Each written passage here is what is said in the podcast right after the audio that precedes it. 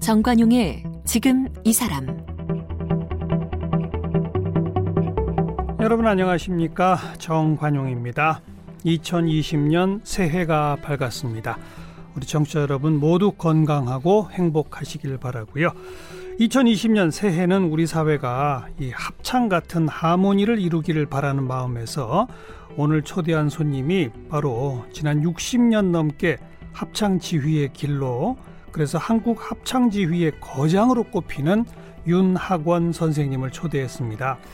이 소통의 첫 번째 조건이라면 남의 얘기를 잘 듣는 경청을 꼽는데요. 이 경청 덕분에 듣기 좋고 보기 좋은 예술 분야가 바로 합창입니다. 다른 파트와 호흡을 맞춰서 소리를 내야 아름다운 화음을 이룰 수 있기 때문에 합창에서 남의 목소리를 듣는 것, 또 내가 나의 목소리를 그 남의 목소리에 맞추는 것, 이게 필수죠. 그래서 합창을 행복한 민주주의 이렇게 부르기도 한답니다. 네, 이 합창의 마음, 합창의 정신을 윤학원 선생님께 배워보겠습니다.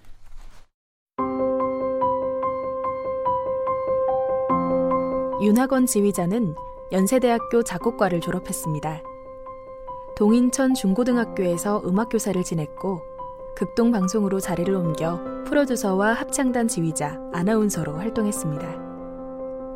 1970년부터 선명의 어린이 합창단 지휘를 시작으로 대우 합창단, 서울 레이디스 싱어즈, 인천 시립 합창단을 이끌며 이들 합창단을 세계 최고 수준으로 끌어올렸습니다. 1999년에는 한국합창교육과 지도자 양성을 위해 합창음악전문기관인 서울 코러스센터를 세웠습니다. 2011년에 KBS TV 해피선데이 남자의 자격에서 청춘합창단 지휘를 맡은 김태원 씨의 멘토로 활약하며 청춘합창단의 하모니를 만들어냈습니다. 월간 음악상과 세계 합창경연대회 최우수상과 지휘자상, 한국음악평론가협회 음악상, 남파 음악상을 수상했고 옥조군종 훈장을 받았습니다. 합창을 위해서라면 아직 청춘이다. 어느 곳이든 합창이 필요하면 언제든지 달려갈 것이다라는 윤학원 지휘자. 한국 합창 실력의 토대를 만들고 합창을 대중화시키는 데 앞장섰으며 국내 합창 붐을 일으킨 한국 합창 지휘의 거장입니다. 네, 한국 합창 지휘의 거장 윤학원 선생님, 어서 오십시오. 네, 안녕하세요. 네, 보통 선생님 뭐 61년 합창 인생 이런 수식어가 붙더라고요. 맞죠? 네. 그죠? 그렇죠. 네. 거기서 말하는 61년의 시작은 그럼 뭘 말하는 겁니까? 글쎄요. 제가 그 동네 꼬마들 예. 이제 지나다니면서 보고 예. 걔들이 구슬치기 하고 있더라고요. 예. 그래서 얘들 그냥 구슬만 치면은 안 좋은데, 그래서 우리 집에 가자. 네. 그래서 그 바로 근처가 우리 집이었었기 때문에 예. 집에 이제 피아노도 있고 그래서 그 걔들 데려다가 우리 마루에서 같이 이제 합창을 시작했죠. 동네 꼬마들을 데려다가. 네네. 그때 선생님은 뭐 하시던 때인데요? 그때 제가 대학생 때일 거예요. 그러니까 연세대 작곡과 예, 재학 중에 네네. 음대생이 네네. 어디서 하셨어요? 어디? 동네가 어디예요? 동네가 인천시 그게 아마 상수동인가 그럴 거예요. 인천에 네네. 거기 살면서 대학생이 동네 꼬매들 구슬치기 하는데 왜 걔들을 데리고 가셨어요? 그냥 뭐 동네에서 구슬치기 하고 그저 애들 다툼이나 하고 그러니까 싸우고 쌈박질하고 네. 그러니까 그러지 말고 음악을 통해서 화음을 느끼고 그러면 좋지 않겠는가. 초등학생쯤 되는 아이들이었습니까? 예예. 그 몇 명이나 모으셨어요? 그 동네 애들이니까 뭐 처음에는 예. 한 7-8명 왔었죠. 그러다가 걔들을 통해서 그 알려져가지고 예. 꽤 많이 왔었어요. 그래서 그 동네 애들 갖고 이제 연습해가지고 인천에 그 신신예식장이라고 있었습니다. 예식장. 예. 그 예식장에 가서 거기 가서 말씀드려가지고 거기서 연주회를 했죠. 아니 가만히 있어봐요. 그러니까 대학생이 동네 꼬마들 데려다가 심심풀이 삼아서 그냥 노래 잠깐 시킨 게 아니고 예. 제대로 합창단을 만들어서 연주회까지 하셨다? 그렇죠. 네.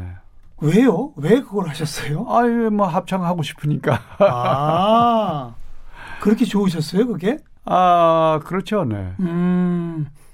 그 아이들 뭐 코올리기에 구슬치기하고 쌈박질이나 하던 아이들이 곧잘 해요? 노래를?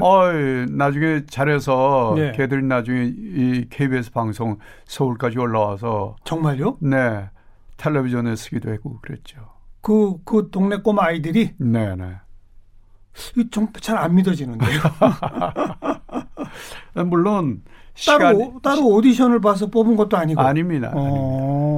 시간이 좀 흘렀죠. 그 연습 과정도 있고 그러니까 걔들이 좀 조금 커서 네. 1년 후에 그다음에 이제 그래도 몇 년 지도하니까 방송국에 출연할 정도 수준까지 되더라. 그렇죠. 네. 그리고 이거 예식장 대관하고 연주하는 거 돈도 들 거 아니에요. 예. 그런데 하여튼 그때는 어떻게 했는지 모르겠어요. 학부모님들이 되셨는지 하여튼. 예. 그럼 완전히 자발적으로 그냥 그렇게 하신 거죠. 그렇죠. 네. 네. 음대 들어가기 전에는 꿈이 뭐셨어요? 저는 뭐 어려서부터 이제 노래를 잘한다고 그래서 노래를 했었죠. 성악. 네네. 예. 노래를 했는데 중학교 2학년 때 콩쿠르에 나가서 노래를 하는데 그때 변성기인 걸 내가 모르고 노래하다가 소리가 이렇게 끊어졌어요. 그래서 울면서 나왔죠. 그랬겠네요. 그런데 그 다음에는요? 예, 그 다음에는 이제 제가 목소리가 안 좋은가 보다. 그래서 목이 이 변성이니까. 변성기 지나면 된다는 걸 누가 안 알려줬나 봐요. 하여튼 그때는 그랬어요. 예. 그래서 이게 안 되겠다 그러고 있었는데 제가 그러면은 음악을 할 수 있는 길이 뭔가. 그러니까 뭐 피아노도 있고 작곡도 있고 그렇다고 그래서 작곡과를 가셨고. 네, 그리고 합창을 그렇게 좋아하시게 된 이유는 뭐예요? 워낙 제가 교회에서 자랐잖아요. 그래서 그때 전석환 선생이라고 아시죠? 그 저 싱알롱 하시던. 네. 예, 그분이 우리 지휘자셨는데. 교회 성가대에. 예. 성가대에 제가 고등학교 다닐 때도 쭉 했었거든요. 예. 그러니까 이제 거기서 합창이라는 것에 대한 매력을 이제 느끼게 됐어요. 그래서 동네 꼬마들 데리고 내가 한번 합창단을 조직해봐야 되겠다. 예. 이게 시작이었군요. 예, 맞습니다. 61년 전에. 네네. 이야, 합창의 매력이 뭡니까 한마디로? 합창은 사실 이제 동네 꼬마들처럼. 그렇게 합창을 전혀 모르고 그런 애들도 모여서 같이 노래를 하다 보면 네. 그거를 한 소리로 만드는 건 지휘자죠. 그렇죠. 한 소리로 만들어서 그것이 화음을 이룰 때 그 아름다움이라는 이루 말할 수가 없죠. 네. 그리고 학교를 졸업하신 다음에 동인천 중고등학교 음악 선생님. 네. 그때는 학생들 데리고 또 합창단 만드셨을 거고. 합창했죠. 그랬죠. 그래서 우리 반, 제가 중학교 담임 선생이었는데 반 학생들 데리고 조회 전에 1시간 전에 와라. 네. 그래서 연습하고 또 끝나고 종례 후에 1시간 연습하고 그래가지고 걔들 데리고 전국 경연대회 나와서 1등 했었죠. 그냥 한 반 아이들만 데리고 네. 전교에서 노래 잘하는 애를 따로 뽑은 것도 아니고? 아닙니다. 이야. 그 중에는 음치도 있을 거 아니에요, 솔직히. 물론 이제 음치는 빠졌겠죠. 어느 정도 수준만 되면 전국 대회 1등을 할 수 있군요. 예. 합창은 노래 잘하는 사람들이 중요합니까? 지휘 잘하는 지휘자가 중요합니까? 노래 잘하는 사람도 중요하고 지휘자도 중요한데 지휘자가 더 중요하다고 생각해요. 지휘자가 만드니까. 아하. 네. 합창단의 단원이 된 이상 자기가 아무리 노래를 잘해도 혼자 막 세게 하면 안 되죠. 그렇죠. 아무래도 남의 소리를 들어야 되니까 그렇죠. 합창이라는 것은. 그렇죠. 네. 남의 소리에 내 소리를 맞춰야 되는 거죠. 맞습니다. 서로 소리를 맞춰야 되는 거죠. 예, 예. 그러니까 실력 뽐내면 안 되는 게 합창이군요. 네, 그렇습니다. 그걸 지휘자가 만들어내는군. 네네. 네. 그 동인천 학교에서는 그렇게 담임 맡으신 반이 전국대회 1등 했고. 네네. 그다음 또 극동방송으로 옮기셨어요. 네네. 거기서도 합창단 만드셨어요? 그렇죠. 원래 극동방송에 합창단이 있었어요. 아. 거기서 저보고 지휘를 해달라고 그래서 가서 지휘하다가 네. 거기 반주하시는 폴 레스폰이라는 그 선교사가 계셨는데 예. 그분이 이제 제가 지휘하는 거 보더니 우리 방송국에 와서 일할 수 없느냐. 아예 직장을 옮겨라. 예. 근데 사실은 방송국이 학교 선생님 봉급의 절반밖에 안 됐습니다. 그랬어요? 거기야 저거니까 기독교 방송이니까. 그러니까 좀 봉사 겸해서. 예. 네. 아, 그런데도 옮기셨어요? 그래서 제가 우리 집사람한테 가서 이거 어떡하냐. 난 가고 싶다. 그 왜 가고 싶으냐. 사실 거기에 레코드판이 굉장히 많았어요. 네, 네. 세계에서 온 뭐 아주 유명한 훌륭한 지휘자들이 한 레코드판이 많아서 예, 예. 그게 듣고 싶어가지고 제가 극동방송에 가겠다. 그러니까 아니 레코드판 음악 듣고 싶어서 월급 반인데 그냥 가셨어요? 네. 우리 집사람이 그때 피아노 레슨을 했었거든요. 예, 그러면 자기가 더 열심히 해서 돈 벌 테니까 레슨으로 돈 벌 테니 예, 가라고 그래서 갔죠. 그리고 그 유명한 선명의 어린이 합창단 네네. 70년부터 지휘를 맡기 시작하셨네요. 예, 그렇습니다. 여기는 그러면 뭐 상임, 전임으로 맡으셨던 거예요? 그렇습니다. 그렇죠? 네네. 이거 해외 공연도 참 많죠, 여기는? 아, 많이 했죠. 한 30회 정도 했죠. 이 합창단 쪽에서 역시 저 초빙이 왔어요? 예, 제가 이제 그 극동방송 하고서는 거기에서 이제 마드리갈 합창단이라는 걸 조직했었어요. 네. 그 마드리갈 합창단이 서울에 와서 이제 활동하는데 서울에서 무슨 페스티벌 때문에 예. 국립극장에서 연주하게 됐었어요. 예.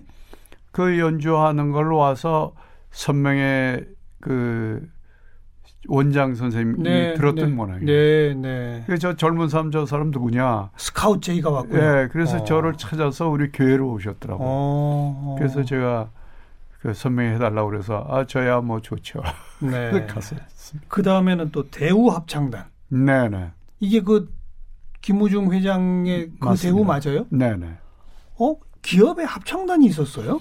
예, 그때 그 김영원 사장님이시라고 예. 그분이 대우전자 사장이셨는데 그분 사모님이 신갑순 선생님이라고 연대 성악과 나오신 분이세요. 네, 네. 그래서 그분을 통해서 이제 그 사장님도 합창에 대해서 많이 아시고 예. 그러다가 김우중 회장님하고 비행기 타고 가시면서 거기서 이제 우리 대우의 합창단을 만들면 어떠냐. 그래서 이제 그게 만들어졌다고 그러더라고요. 네. 그러면 그 기업에 다니는 직장인들의 동호회적인 합창단이에요? 아닙니다. 그럼요. 프로 합창단이에요? 예, 예. 아.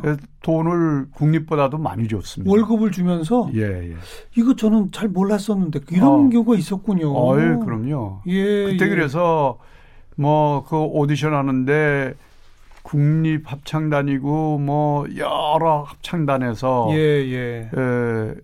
거기 오디션으로 왔었죠. 네. 국립 합창단원보다 돈 더 준다 하니까. 아, 그럼요.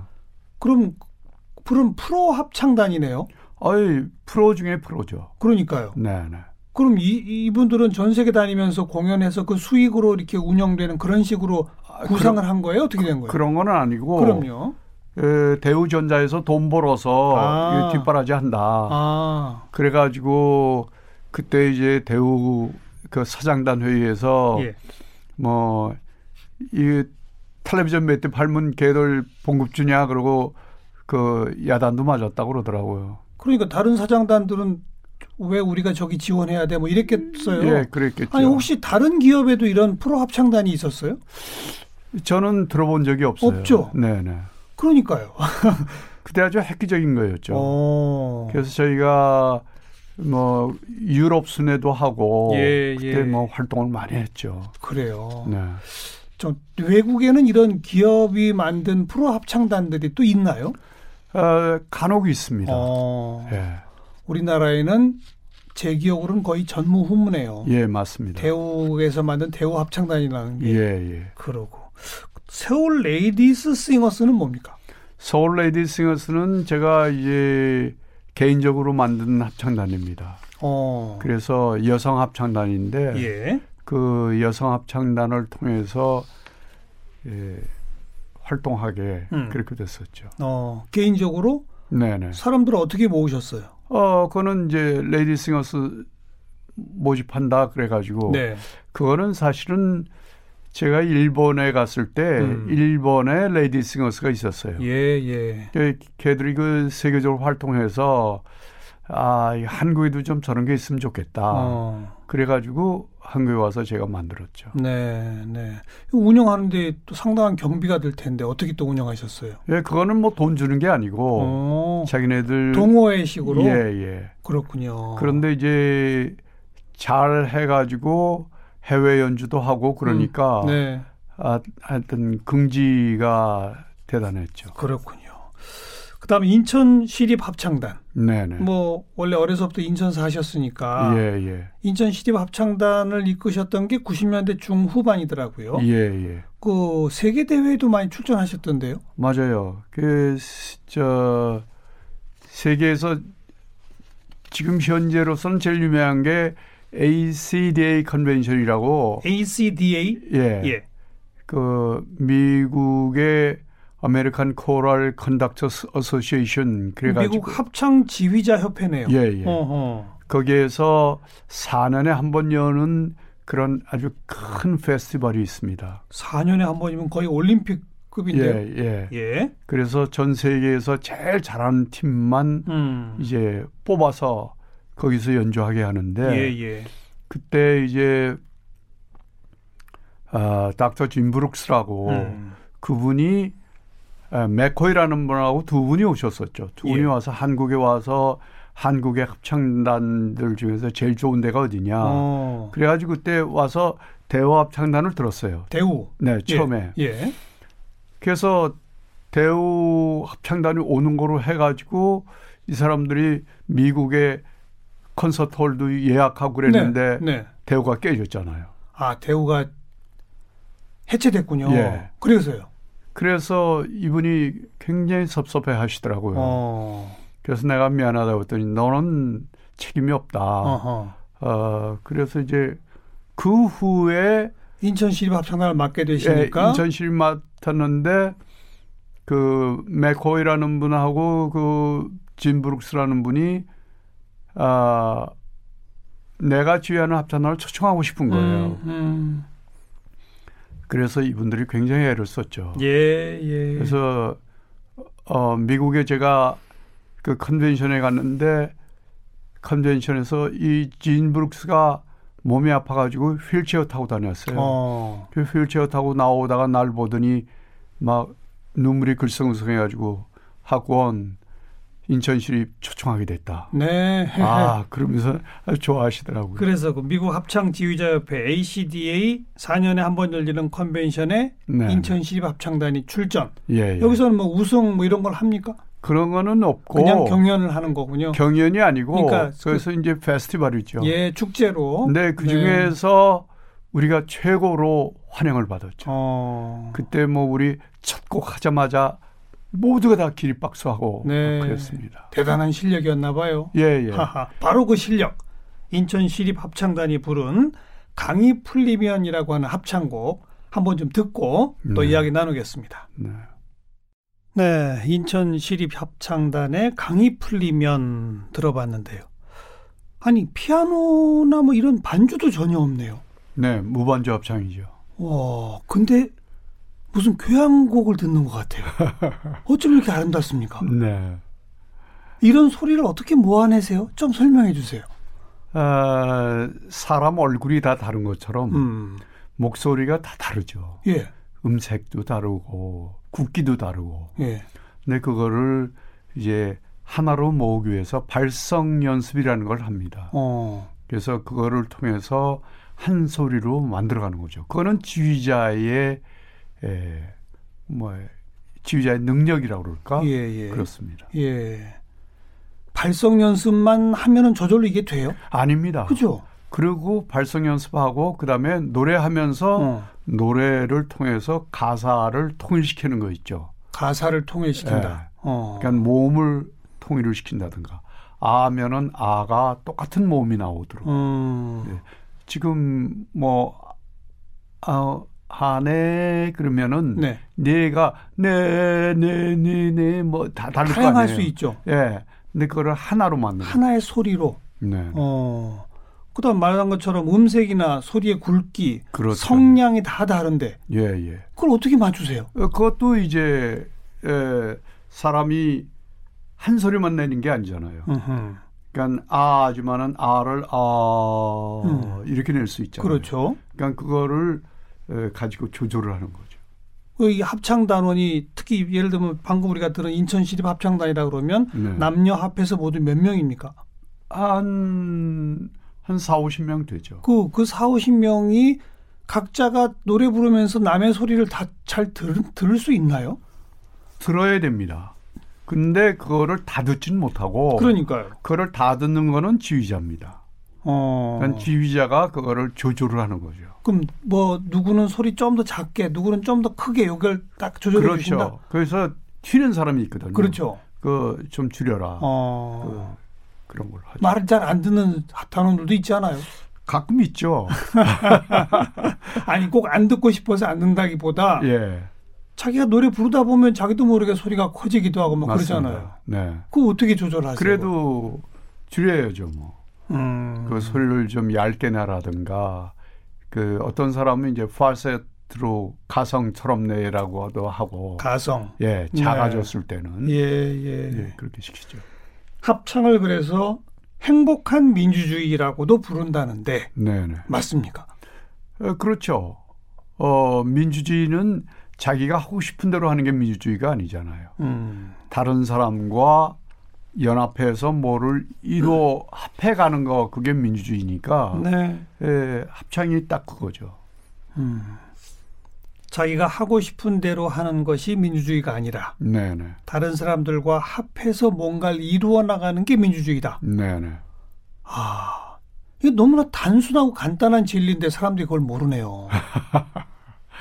그죠? 네네. 민주주의 한다고 하는 많은 나라들에 보면 갈등, 대립, 반목 이런 게 더 많잖아요. 그렇습니다. 화음과 조화보다는. 그죠? 네네. 어떻게 생각하세요? 그래서 합창을 알아야 됩니다. 그렇죠. 네. 그래서 민주주의를 잘하는 나라일수록 합창을 많이 합니다. 그래요? 네네. 네네. 우리 선생님 저 국회에 가서 네. 여야 의원들 다 모아놓고 합창단 한번 만드시면 어떨까 싶어요. 예. 글쎄요. 말을 들을까요? 말을 듣게 해야죠. 지휘자 선생님의. 우리 윤학원 선생님이 그래도 대중들한테 좀 널리 알려지시게 된 계기는 그 지난 2011년 저희 KBS TV에서 해피선데이 남자의 자격의 청춘합창단 예. 그 시절 김태원 지휘자의 멘토로 활약하셨지 않습니까? 예. 김태원 씨는 좀 가르칠만 하던가요? 합창 지휘자로? 굉장히 열심히 하려고 그랬죠. 네. 김태원 씨가 성품이 참 좋습니다. 그래요? 예. 맨날 선글라스만 끼고. 예, 선글라스 껴도. 합창단원하고 눈을 못 마주치잖아요. 그런데 하여튼 참 열심히 했어요. 장점이 뭡니까? 뭐가요? 김태원 씨의 장점. 하여튼 열심히 하는 거. 그리고 어떻게든지 그 소리를 만들려고 노력하는 거. 네. 그래서 제가 지휘를 가르쳤는데 예. 지휘를 한다는 게 이렇게 쉽지 않습니다. 그렇죠. 단숨에. 예, 그거 배우려고 굉장히 애를 쓰셨어요. 네. 저희 집에 와서 많이 하셨죠. 근데 그 프로그램 말미쯤에 그 합창단이 이제 진짜 대회를 앞두고 또 아직 화음이 안 맞아가지고. 네네. 근데 우리 선생님이 그냥 바로 맞춰주더라고요. 네. 그게 어떻게 그게 가능해요? 글쎄, 그건 뭐 단원들이 내가 쓰니까 좀 긴장을 했겠죠. 어쩌면 교향악단 그 관현악단, 네. 관현악단 지휘하고 합창 지휘하고 사실은 일맥상통할 것 같은데요. 맞습니다. 뭐 오케스트라는 악기를 가지고 하는 것이고 합창은 사람 악기를 가지고 하는 거죠. 그러니까요. 예. 그러나 어쨌든 지휘자는 그 악기도 나름 내고 싶은 소리의 양이 있을 텐데 다 그걸 조절해야 되잖아요. 맞습니다. 사람도 마찬가지고. 예, 예. 결국은 하나군요. 지휘라고 하는 건. 맞습니다. 네, 네. 곧 해피선데이 그 시절 이후에는 더 많은 곳에서 우리 선생님을 초빙하고 막 그러지 않았습니까, 혹시? 그랬습니다. 그죠. 예, 그리고 그때 이제 합창에 대한 붐이 일어가지고, 뭐 경상도니 뭐 전라도니 여러 곳에서 오히려 도지사님이라든가, 네, 네. 아, 또 그 도의 교육감님이라든가 그런 분들이 관심이 있으셔서 예, 예. 저를 초청해가지고 합창을 할 수 있도록 음악교사들을 좀 교육을 시켜라. 음악교사를 교육을 시켜라. 네. 아. 그래서 제가 다니면서 많이 교육을 했습니다. 네, 네. 그러면 그 교사들이 학교마다 가서 합창단들을 만들 것이고. 아마 그렇게 했겠죠. 그렇죠. 네. 그들한테 가르칠 때 제일 강조하시는 건 뭐예요? 합창 지휘에서. 뭐 여러 가지인데요. 일단 소리를 합하는 방법 있잖아요. 소리를 합하는 방법. 네. 그런 거를 이제 가르쳐드렸죠. 네. 그 방법이 뭡니까? 어떻게 하는 거예요? 그러니까 그건 뭐 소리를 단원들이 어떤 방향으로 어떻게 내느냐. 예, 예. 그 소리를 갖다 대는 데가 있습니다. 그 대는 거를 가르쳐드리고 그거를 하나로 만드는 거. 그거는 이제 지휘자의 귀가 좋아야 돼요. 그렇죠. 예. 그래서 그거를 느끼고 이게 맞았다 틀렸다 얘기해 줘야 되니까. 네. 그냥 그런 거죠. 그 서로 의견이 안 맞아서 막 갈등하고 대립하는 그런 조직도 네네. 그런 단체도 예, 예. 같이 합창을 하다 보면 조화가 되고 융합이 되고 하는 경험도 하신 적 있으세요? 글쎄 뭐 저는 그런 경험을 못했는데 하여튼 외국의 사례를 보면 사람들이 이제 동네 사람들끼리 별로 좋지 않은 불화의 관계인데도 나중에 동네 합창단 만들어서 그 사람들이 같이 합창하면서 소리가 융합되고 생각이 같아지니까 예, 예. 아, 그런 싸움이 없었다. 그런 얘기들을 들었죠. 외국에는 그런 사례가 있다. 네네. 우리나라도 아마추어 합창단이 많이 있습니까? 꽤 있습니다. 동호회 수준에서 만드는. 많지는 못합니다. 다들 바쁘고 그러니까 사실 합창하기가 쉽지 않죠. 네, 네. 저도 윤학원 코랄이라는 걸 하고 있는데 예, 예. 아주 그 멤버들 나오시는 분들은 참 열심히인데 예, 그렇게 많이는 못 나와요. 네. 한 40명 정도 나오죠. 뭐 아까 민주주의가 성숙된 나라일수록 합창을 많이 한다 이런 말씀도 하셨는데 네.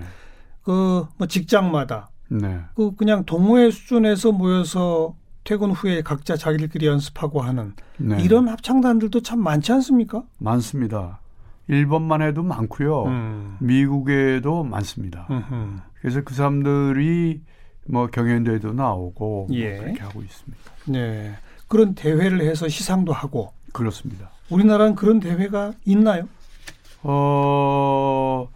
가끔 있어요.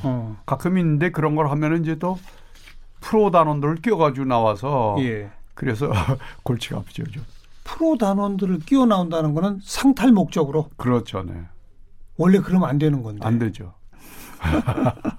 그리고 사실은 각 교회마다 있는 성가대들이 다 하나하나의 합창단 아니겠어요? 아, 맞습니다. 그죠? 네, 네. 그럼 우리도 꽤 많이 있는 건데. 아이, 많죠.